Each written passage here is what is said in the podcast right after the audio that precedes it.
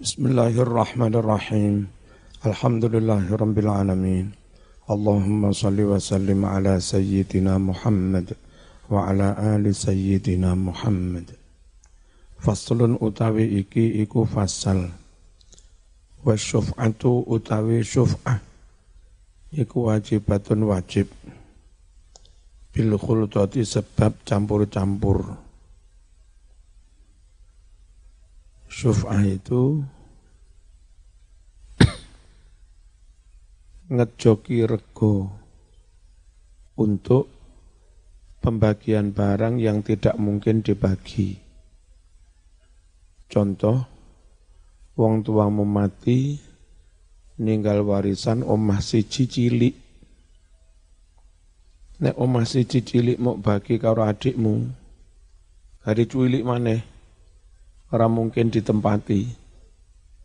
Sementara warisan harus dibagi. Eh, maka bagi dulur yang punya duit, mending omah iki regane piro? Satu juta. Ya wis. Mok ngeni aku njaluk seket juta atau tak ngeni sampean tak wei seket juta. Itu namanya syuf syuf'ah. Syuf'ah karena kepemilikan itu campur-campur syuf'ah bil khultoh. Ya. Ada juga syuf'ah bil jiwar. Syuf'ah karena bertetangga, cedek ngeten Saya punya rumah, ya menurut punya rumah bertetangga sama-sama nyaman. Ini kita nggak boleh tahu-tahu saya menjual kepada orang lain, tidak menawarkan dulu kepada Ki Murtado. Nah pembeli yang baru ternyata membuat lingkungan itu jadi nggak nyaman. Non muslim ngingu kiri satu galan. Ngerti? Begitu itu nggak boleh. Jadi harus ditawarkan ke tetangga dulu. Dan kalau tetangga nggak ditawari, tahu-tahu dijual ke orang lain yang merugikan lingkungan, maka tetangga oleh syariat dibolehkan menggugat pembatalan transaksi jual beli itu ke pengadilan. Itu namanya syuf, syuf'ah. Tunal jiwar, duduk tetanggan, fima ing dalam barang, yang kosimu kang kena didum opoma du nama duduk bareng layang kosimu kang ora kena didum apa ma? Wa fi kulli ma lan syuf'ah mau ing dalam saben-saben barang layung kalu kang ora kena dipindah minal ardi sangking tanah. Kali ikori koyok to pekarangan. Wa lan liyane pekarangan. Bisamani kalawan rego. Alladzi waqa'a. Kang kedadean Bismillahirrahmanirrahim. Bisamani kalawan rego alladzi rupane rego Wako akan kedatian alih atas rego mau albayu jual beli. Ngejoki rego dengan harga seperti harganya jual beli. Wal aslu utawi dasar fima ing dalam barang-barang sapa kang wis dhisik apa ma? Yaiku ma hadis rawa kang nyritakake hu ing ma Sapa al-Bukhari Imam Bukhari wa Muslimun nan Imam Muslim. An Jabirin radhiyallahu anhu. Qadawus mutusi hukum sapa Rasulullah sallallahu alaihi wasallam. Bisyufaati kelawan syuf'ah supaya ngejoki rego. Fi kulli ma ing dalam saben-saben barang termasuk warisan lam yuksam kang ora kena dibagi Nggak mungkin dibagi. Bapakmu mati mewarisi mobil situ. Ayo bagian tadi luru ngono. Sama nulis setugel, adikmu oleh setugel tambah raiso melaku. Itu harus dengan model syuf, syuf'ah. Wa inda muslim lan ono ing sahih muslim fi ardin ing dalam tanah pekarangan au rab'in atau omah au haitin utawa kebonan fa idza waqa'at nalika ono al khududu batas wasurrifat lan kena dibagi-bagi aturuku dalan fala syuf'ata maka tidak wajib ada syuf'ah. Kalau pekarangan bisa dibagi atau ada pagar batas atau iso digai jalan tengah sehingga yang dapat bagian sana ada akses jalan. Kalau sekiranya begitu maka solusinya enggak harus dengan syuf syuf'ah. Silakan aja langsung warisan dibagi. Ar-rabu maknanya al-manzil, rumah. Al-haid maknanya al-bustan, kebun, pekarangan. Bismillahirrahmanirrahim. Endi mang? Wahia utawi syuf'ah. Iku alal faur sifatnya segera. Fa'idha akhara nalika menunda sapa wong ha ing akad syuf'ah ma'al qudrati padahal kuwasa mampu alaiha atas syuf'ah batalan mongko dadi batal apa hak syuf'ah. Kasus kayak contoh saya dengan Ki Murtanto saya menawarkan ke Ki Murtanto i kira kulo badhe kulo sate dengan ngersakaken dia punya hak syuf'ah Terus ini beberapa saat sepantasnya enggak segera ada jawaban. Maka saya boleh menjual ke orang lain. Atau misalnya meromah-romah takdul. Nah, tetangga punya hak untuk gugat membatalkan transaksi ke pengadilan karena enggak izin tetangga. Gugat itu sifatnya segera. Kalau sudah tahu rumah tak jual, enggak, ser, enggak segera digugat, padahal dia sempat, punya waktu, mampu. Nah setelah beberapa bulan baru gugat, maka hak gugatnya hilang sudah. Jadi kalau memang enggak terima segera. Kalau Anda diam berarti teri, terima lagi itu. Ngerti ya? Itu syuf'ah itu begitu. Wa idza tazawwaja lan nalika ngerabi sapa iko Eko kudu rabi. Bener ta iki rabine ngeteni lho wis dadi dokter. Wa idza tazawwaja lan nalika rabi sapa wong imro'atan ing wong wadon ala siksin kelawan mas kawin arupa sebidang tanah atau bagian dari pekarangan akhadahu maka mengambilnya sapa asyafi wong kang kepingin ngejoki rego bimaharil misli kelawan harga mahar misil. Ini misalnya begini.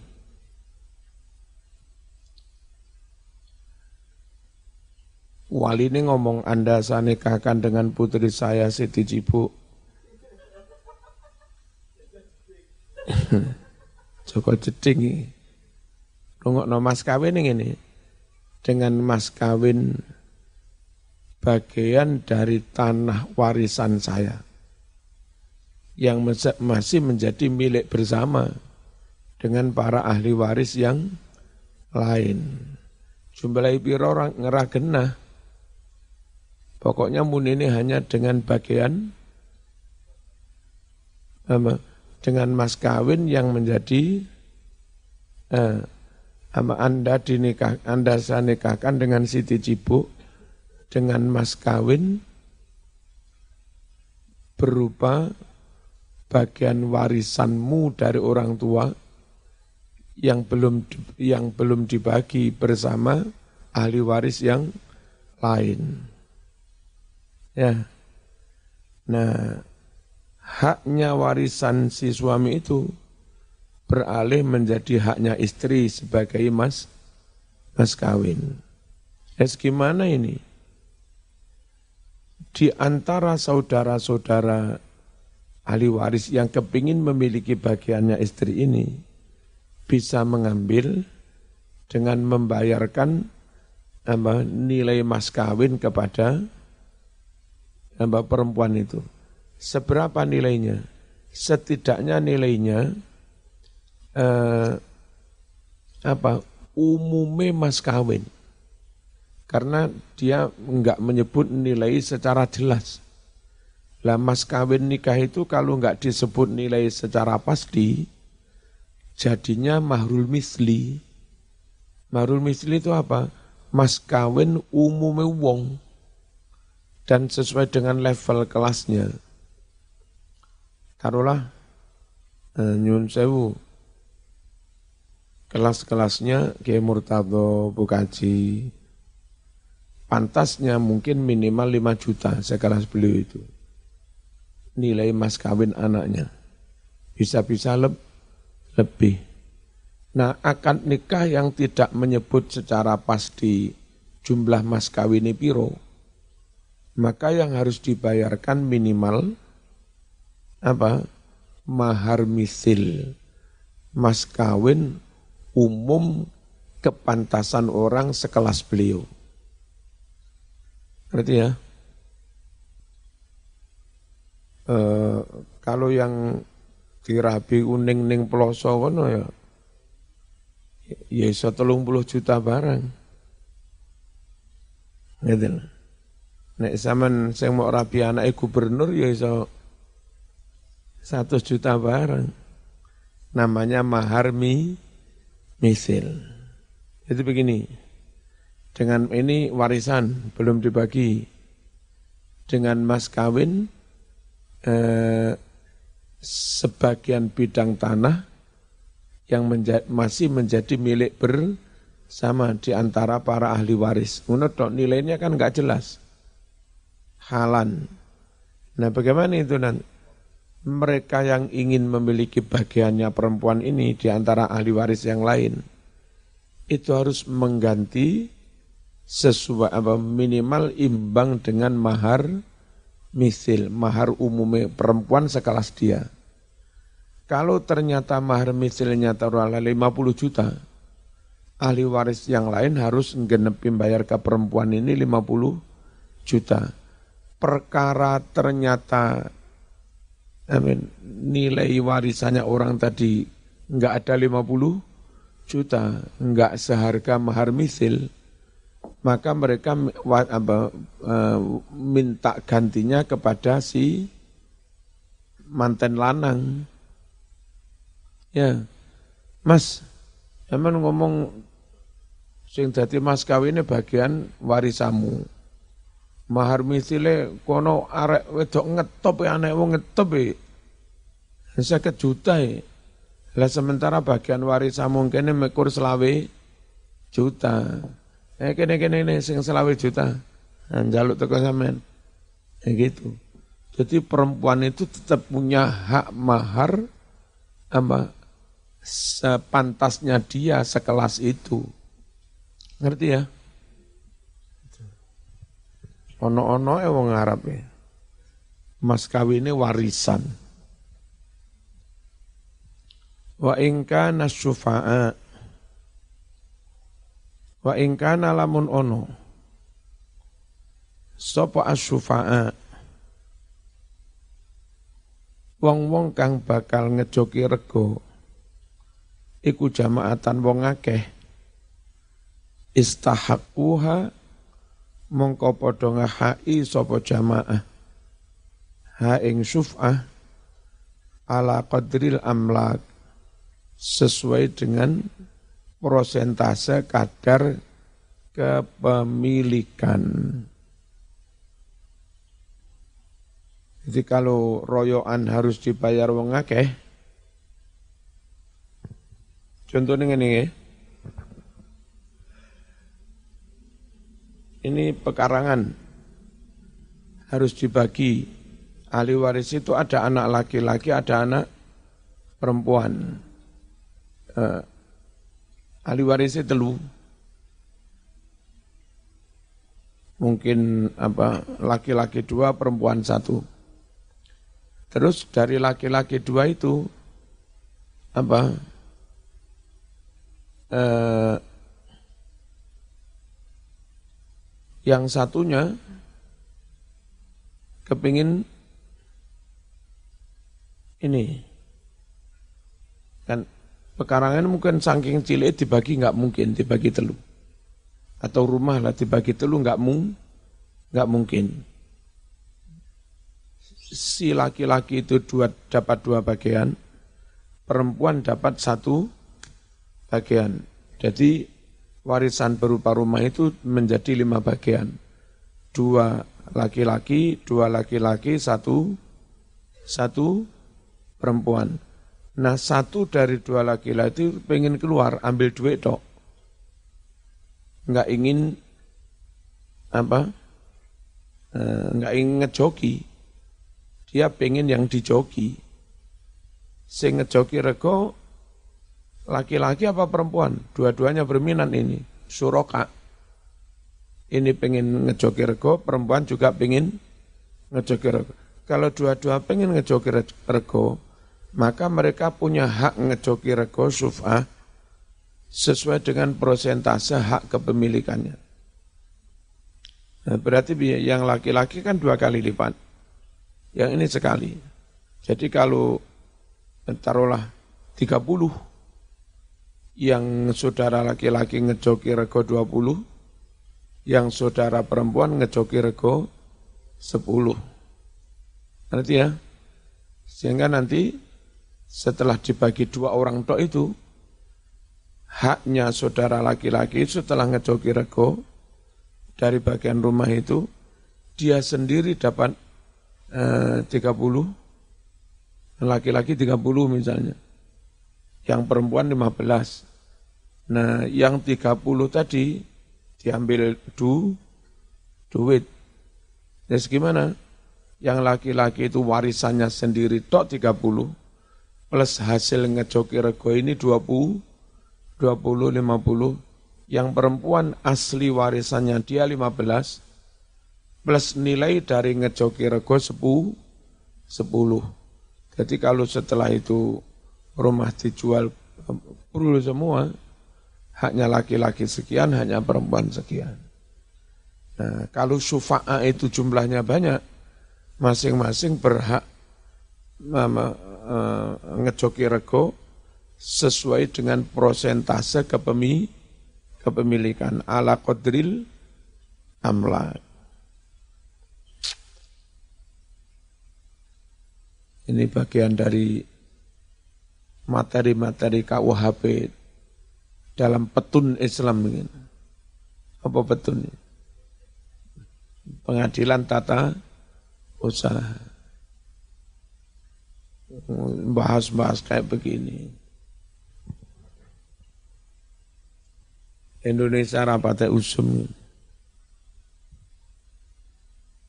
Rawa meriwayatkan Ibnu Majah min hadis Ibnu Umar radhiyallahu anhu qala qala Rasulullah sallallahu alaihi wasallam Asyuf'atu kahallil iqal Asyuf'atu utai hak syuf'ah termasuk hak gugat ke pengadilan supaya jual beli tetangganya dibatalkan karena jadi nggak nyaman dengan pembeli baru ini.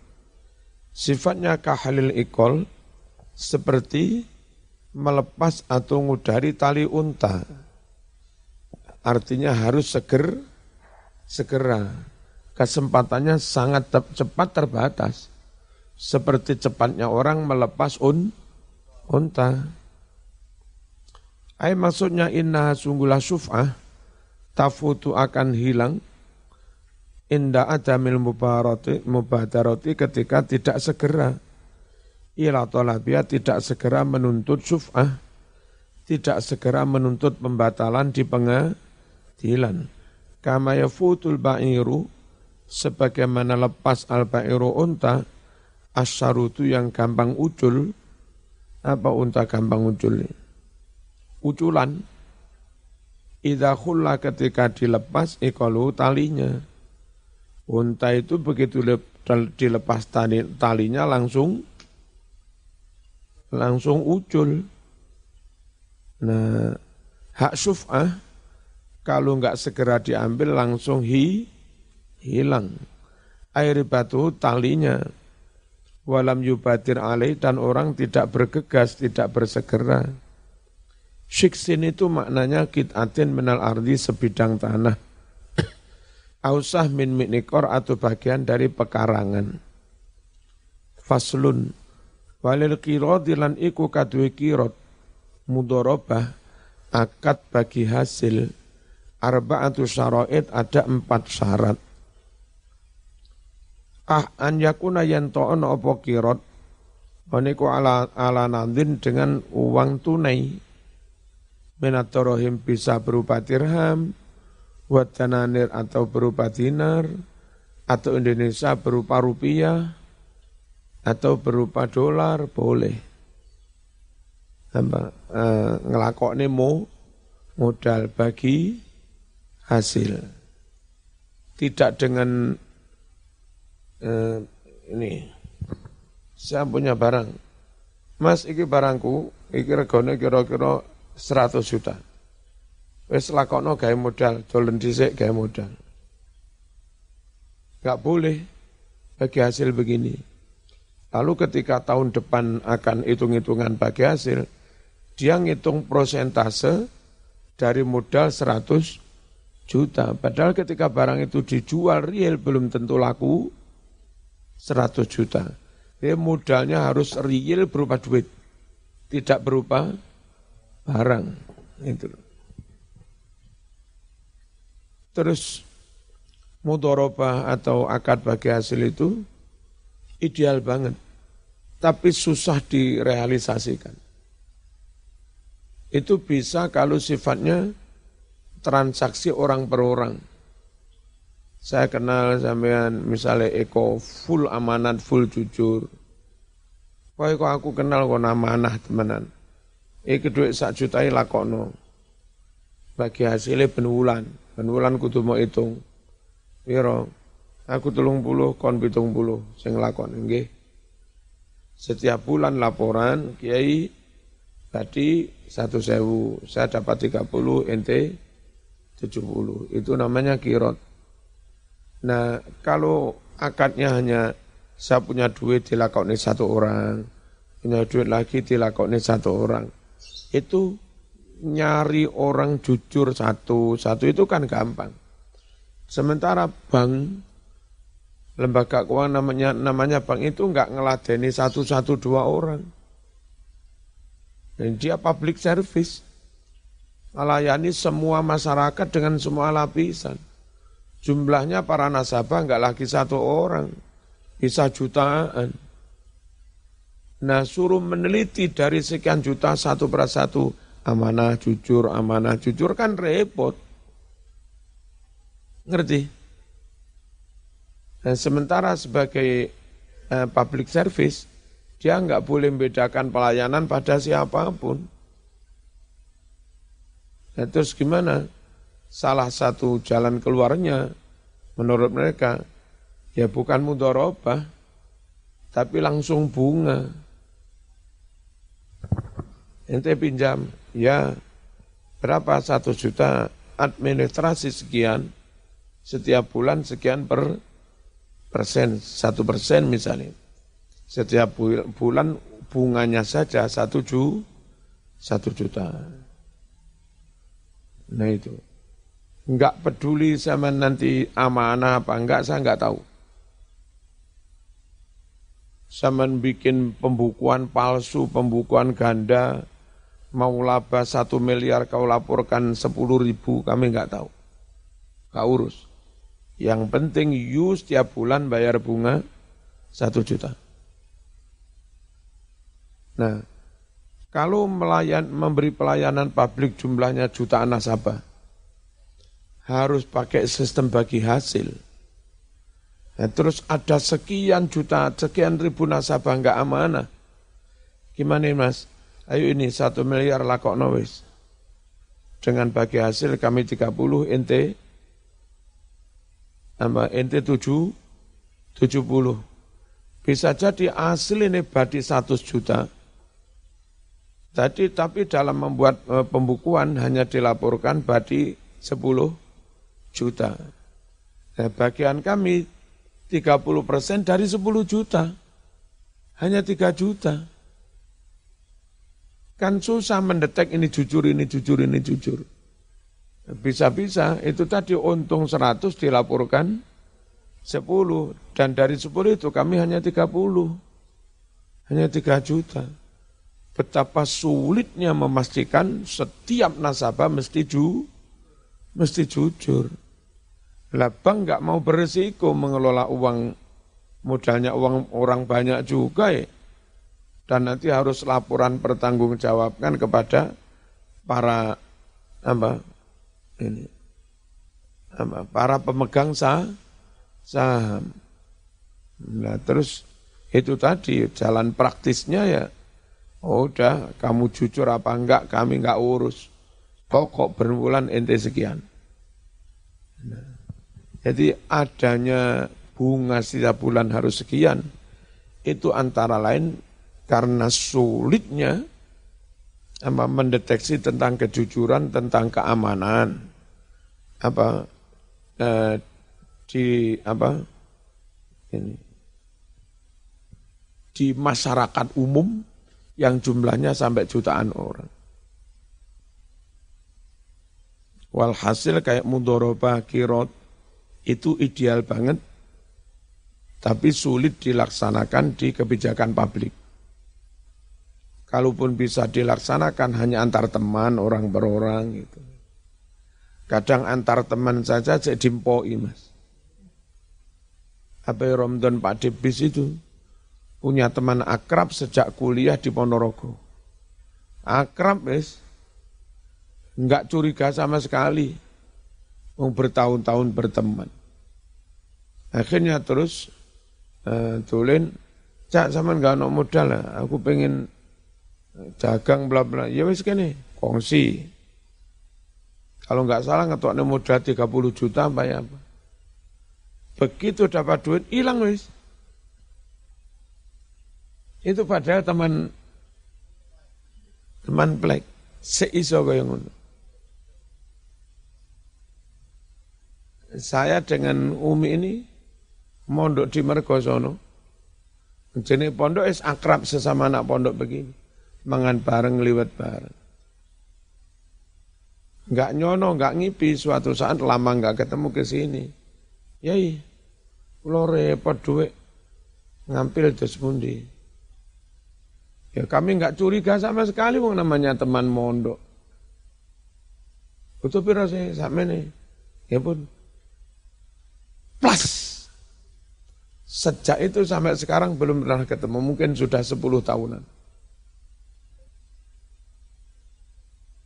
Ono sing neng mergosono wis dadi ustad. Pinter ngalim. Yang ke sini wong panjana akrab, udah ya. Terus ora ustad, ora kiai wong panjana akrab. Kono yo dadi kiai duwe pondok ya. Aku repot duwe. Gak ono men. Lelek titik-titik ono. Iki, ya tak gawane. Itu kira-kira sudah empat tahunan. Kau no kabar. Yang lebih dari itu, ya, dia pinjam di BMT Mbak Herlin ini. Terus kesulitan nyicil. Nah, ya bagi, wis ben dicicil anu kiai dhisik. Nanti kalau sudah pok jangkem, berarti hutang beralih. Ya kan? Hutangnya jadi ke saya. Udah, akhirnya gak nyileh ke apa, Umi ku nyicil. Nyicil ke Mbak Erlin itu. Sekitar 30 juta. Itu kira-kira sejak 2006. 14 tahunan.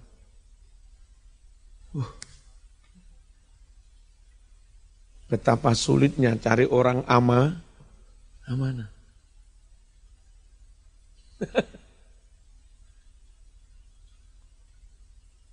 Sumpah. Ruwet. Ruwet.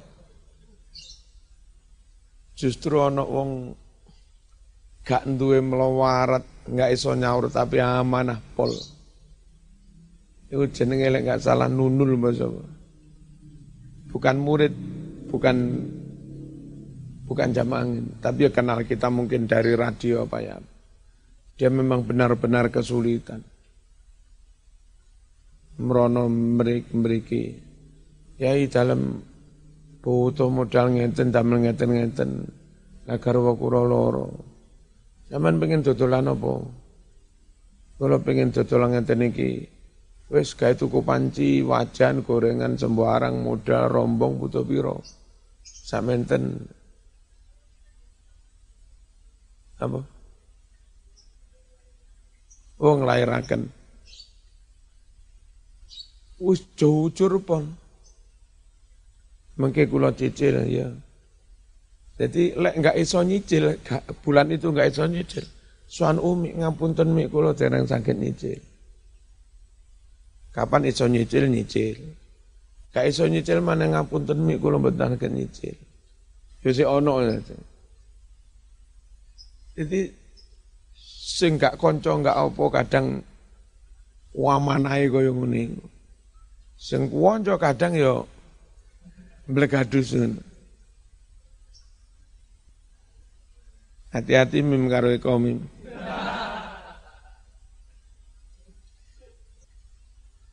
Sing ngerti catatane umik kabeh.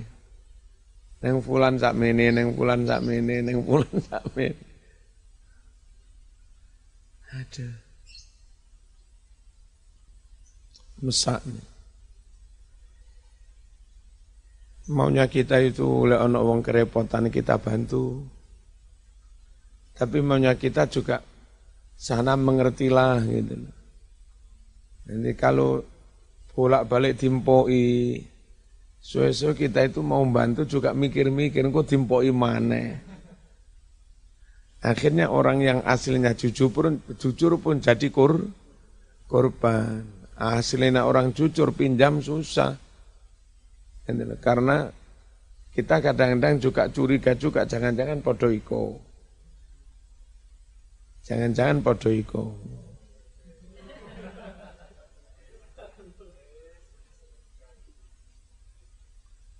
Sampai ono sing wis dadi ustaz minjam duit satu kok satu sepuluh juta. Wis mungkin lima belas tahunan lebih. Mereka Zan aku butuh duit eh. Pinten yi sepuluh juta. Aku lo gak repot ya kita lah golek no aku penting eh tak nggak nambah itu ke tanah lho.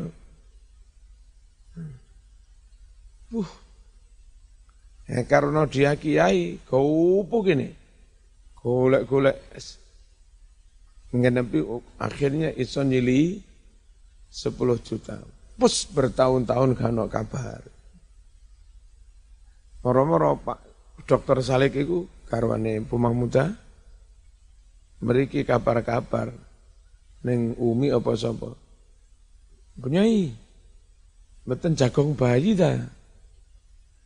Dengene sinten? Nek Kiai fulan niku lho. Lapo jagung bayung garwane sepuh. Ora mungkin duwe anak. Yo lek sing lek sing sepuh ora duwe anak jere Pak anu. Lele ono maneh.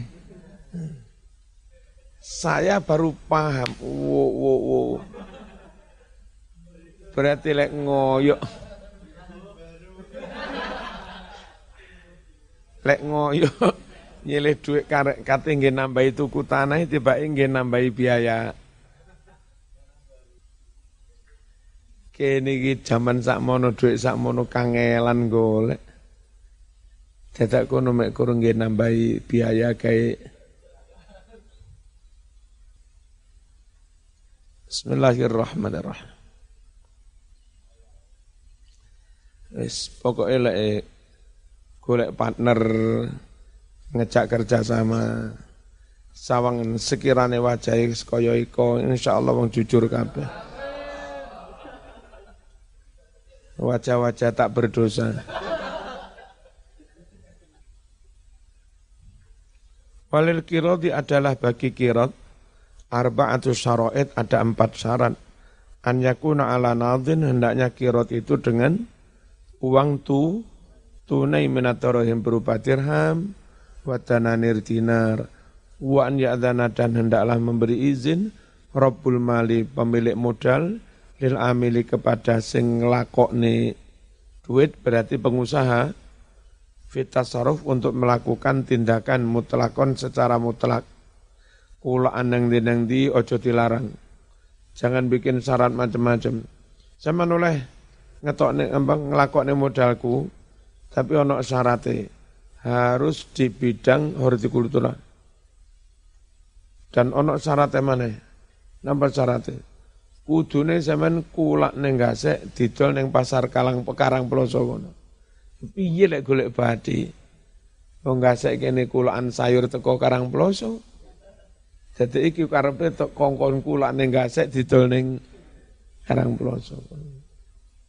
Ya nawa itu bangkrut neng kecuali ono odo-odo pinter pengumuman. Niki anu niki gubes ngasek niki gubes suwuan niki gubes ngasek. Gubes sampun disuwuk mbayai damel tonggo, tombo. Ngedole ning mboten kiloan niki namung on-onan mawon. Pinter koyah deh. Akhirnya ngono carane kula kubis rong kilo ngedole per on sa on saya ewu badhe agen. Jadi harus memberi izin secara mutlak apa diputar di bidang apa pun. Dagang iki, dagang iki, dagang boleh. Memberi kebe, kebebasan. Aufi la yang kote wujudu. Atau kulaan barang-barang layang kote yang tidak putus wujudu wujudnya ghaliban umume wa an yastaritolahu juz'an dan hendaknya mensyaratkan baginya juz'an satu bagian makluman tertentu minarhib dari untung. Apa 50 50 apa 50 apa 60 40 apa 70 30 30 harus dari awal ada perjan perjanjian memberi untung berapa persen. Wa la yuqaddara bi dan hendaknya tidak dibatasi waktu waktu bebas. Walau domana tidak wajib ngijoli, nggak wajib ngijoli modal kalau rugi. Alal amil bagi amil, amil itu yang yang dagang yang memutar duit itu nggak wajib mengganti kerugian ila kecuali biudwanin karena sembrono. Salah siji lunggu kono. Orang-orang masuk angin si enom. Wa idha jika terjadi ribhun untung wa khusranun rugi. Jadi satu tahun pernah rugi, pernah untung. Jubira maka ditutup al khusranu kerugian biribhi dengan un, untung. Jadi ngitungnya setahun sekali. Januari untung, Februari rugi, Maret untung April rugi. Total jenderalnya nanti akhir tahun berapa? Itu yang dibagi. Ya. Bayusama dan dinamakan kirot mengmudoroba dinamakan mudoroba wal al sudah sarfi tentang kirot al ijma dasarnya ije ijma. Wa amal sahabati dan prakteknya para sahabat. Radhiyallahu anhum qala dawu Imam Nawawi fi takmilatil majmu' dalam takmilatul majmu' qala Ibnul Mungdir wa ajma'a ahlul ilmi telah bersepakat eh, para ulama ala jawazil mudharabah atas dibolehkannya mudharabah fil jumlati secara umum, secara global. Wa qala sun'ani la khilafa bainal muslimin fi jawazil qirat. Tidak ada perbedaan di antara umat Islam mengenai dibolehkannya akad bagi hasil. Wa annahu mimma kana fil jahiliyah dan bahwasanya akad bagi hasil itu akad yang sudah ada di zaman jahiliyah. Faqarrahul Islam. Lalu Islam pun mengakui sisi Islam mengakuinya sebagai akad yang sah. Jadi tidak semuanya Islam itu ajaran baru. Ada juga yang sudah ada sejak zaman jahiliyah lalu dilestarikan oleh Islam. Nah, maunya teman-teman kelompok sana lewat Islami tinggalkan semua yang lama. Kalau model NU enggak mah dipilah-pilih. Yang cocok dengan Islam ambil, yang enggak cocok. Nah, nah begitu. Kalau kita selektif, al-jami' wal mani. Al-jami' mengakomodir, wal mani juga selektif selektif sekiranya nggak cocok. Ya, ya kalau kalau mau begitu kita dakwah itu nggak gampang ditolak masyarakat. Kenapa nggak gampang ditolak? Karena budaya tradisi yang ada di situ termasuk diakomodir sehingga masyarakat nggak keberatan masuk Islam sebab eh, jati dirinya identitas budayanya tidak hi tidak hilang orang Madura masuk Islam tetap Madura, tapi menjadi Madura yang Muslim. Orang Bali masuk Islam tetap menjadi Bali, tapi Bali yang Muslim. Begitu. Orang Osing masuk Islam tetap Osing. Enggak hilang Osingnya dengan tradisi budayanya, tapi Osing yang Muslim. Nah begitu loh. Kelendai, kedigiu, paranle. Isun, Riko, hmm. Omiyah, maning-maning. Itu hasilnya bahasa orang pegunungan Jawa Tengah Entah tahun berapa dulu mungkin pindah kembali apa ke Banyuwangi. Jadi bahasanya mirip-mirip dengan bahasanya orang Dieng-Dieng. Hmm. Ya, Tengger, Pegunungan Tengger, Dieng, hampir sama. Wonosobo. Kerandai. Biang unomnya. Bangun omah ngomong biang unomnya.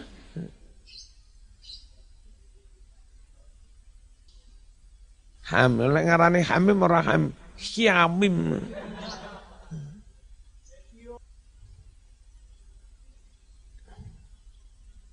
Bismillahirrahmanirrahim. Sitai.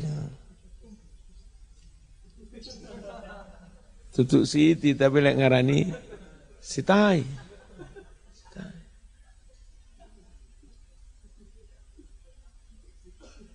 Apa iku paran? Apa lek? Apa lek? Paran lek. Sama enggak ngerti takone paran lek sak paran-paran.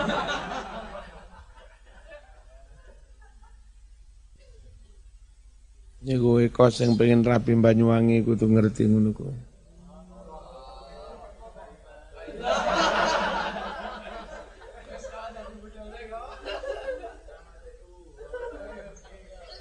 Lah ya ayo lek wani.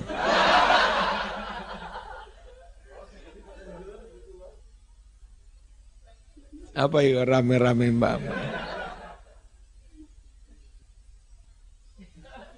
Apa?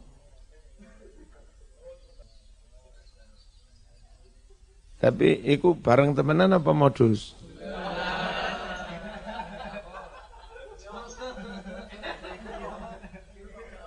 Jadi eh, dalam perjalanan sejarahnya Islam tidak senantiasa bersikap menolak semua tradisi yang ada sebelumnya. Jadi Islam itu sekali lagi al-jami wal mani. Satu si al-jami mengakomodir, terus tapi juga seleksi selektif banget. Yang enggak adil, yang enggak manusiawi, yang enggak islami bertentangan tauhid ya disingkirkan ma mani menolak Islam satu sisi menerima, di sisi lain juga menu, menolak. Dan saya kira itu sehat, kaidah itu.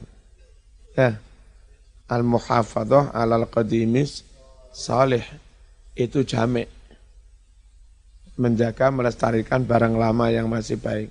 Itu jamek. Wal akhdhu bil jadidil aslah. Terus barang baru yang diambil, pastikan itu barang yang lebih baik itu ada unsur seleksi. Nah, mau menerima lalu menseleksi, itulah ulul albab. Fabashir ibad, wahai Muhammad, sampaikan berita gembira kepada para hambaku. Siapa hamba yang kayak apa? Alladzina yastami'unal qawla fayattabi'una ahsana. Orang-orang yang mau mendengarkan semua ucapan, laporan, pikiran, masukan, itu didengar. Berarti mengakomodir itu. Enggak diskrimin, enggak diskriminatif. Meturo, jausul, alekono, kau sausul. Enggak dia.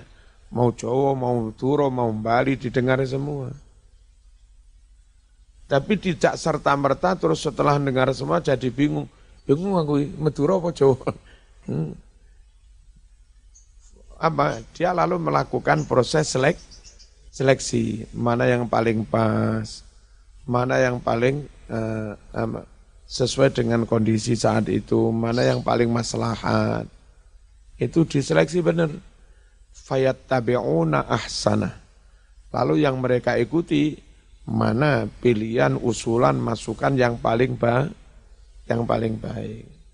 Gitu. Jadi Islami itu seperti itu mengakomodir lalu juga menselek seleksi. Kata Quran, ulaika ulaika alladziina hadahumullah wa ulaika hum ulul albab. Mereka-mereka yang punya yang mampu mewadahi semua, mengakomodir semua, lalu melakukan proses seleksi secara akurat, analisanya tajam, terus bisa menseleksi dengan baik. Mereka lah ulul alba win winisma gak iso Bismillahirrahmanirrahim Wanukila diriwayatkan al-amalu praktek biada dengan kirot ini an adatin menas sahabah dari sejumlah para sahabat. Minhum di antara mereka yang mempraktekkan kirot Umar Umar wa dan anaknya Umar namanya Abdullah wa Utsman bin Affan radhiyallahu anhum. Ungdur lihat olehmu al muwatta kitab muwatta kitabul kirat kitab tentang kirat. Lalu juz'an makluman harus ditentukan bagiannya ay nisbatan muayyanatan prosentase yang telah ditentukan kanisfin misalnya separuh ausulutin atau seper tiga Terus eh, si sing lakone modal lek rugi nggak wajib ngijoli.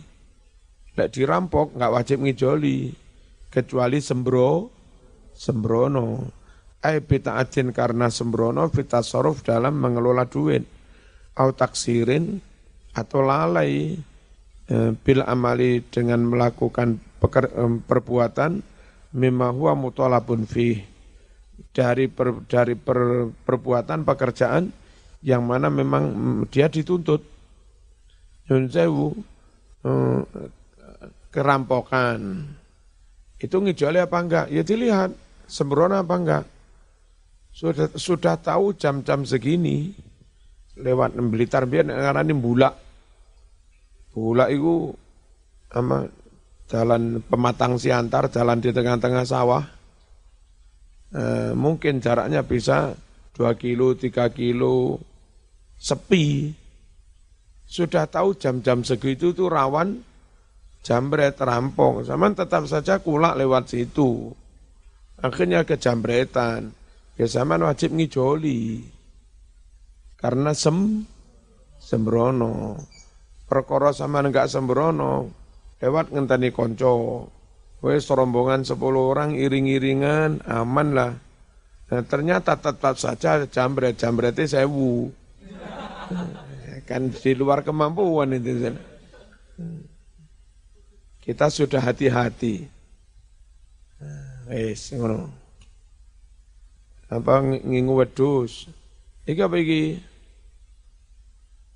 Uh, dagang wedus kena enggak terserah wis. Dimodali satu juta dagang wedus ya, mestinya itu kulak wedus teko Lumajang didol neng kota Malang.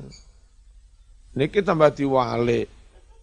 Nah, kulak wedus neng kota Malang didol neng Lumajang ya rugi kulak wedus apa itu sing sungu ning ini ini Garutnya. Mestine kulake ning Garut ngono. Didol ning didol ning Malang. Iki malah kulak ning Malang didol ning Garut. Jagung cilik-cilik ini kulak ning Madura kono didol ning pasar manuk ngono. Badine akeh. Wis, muga ana manfaate.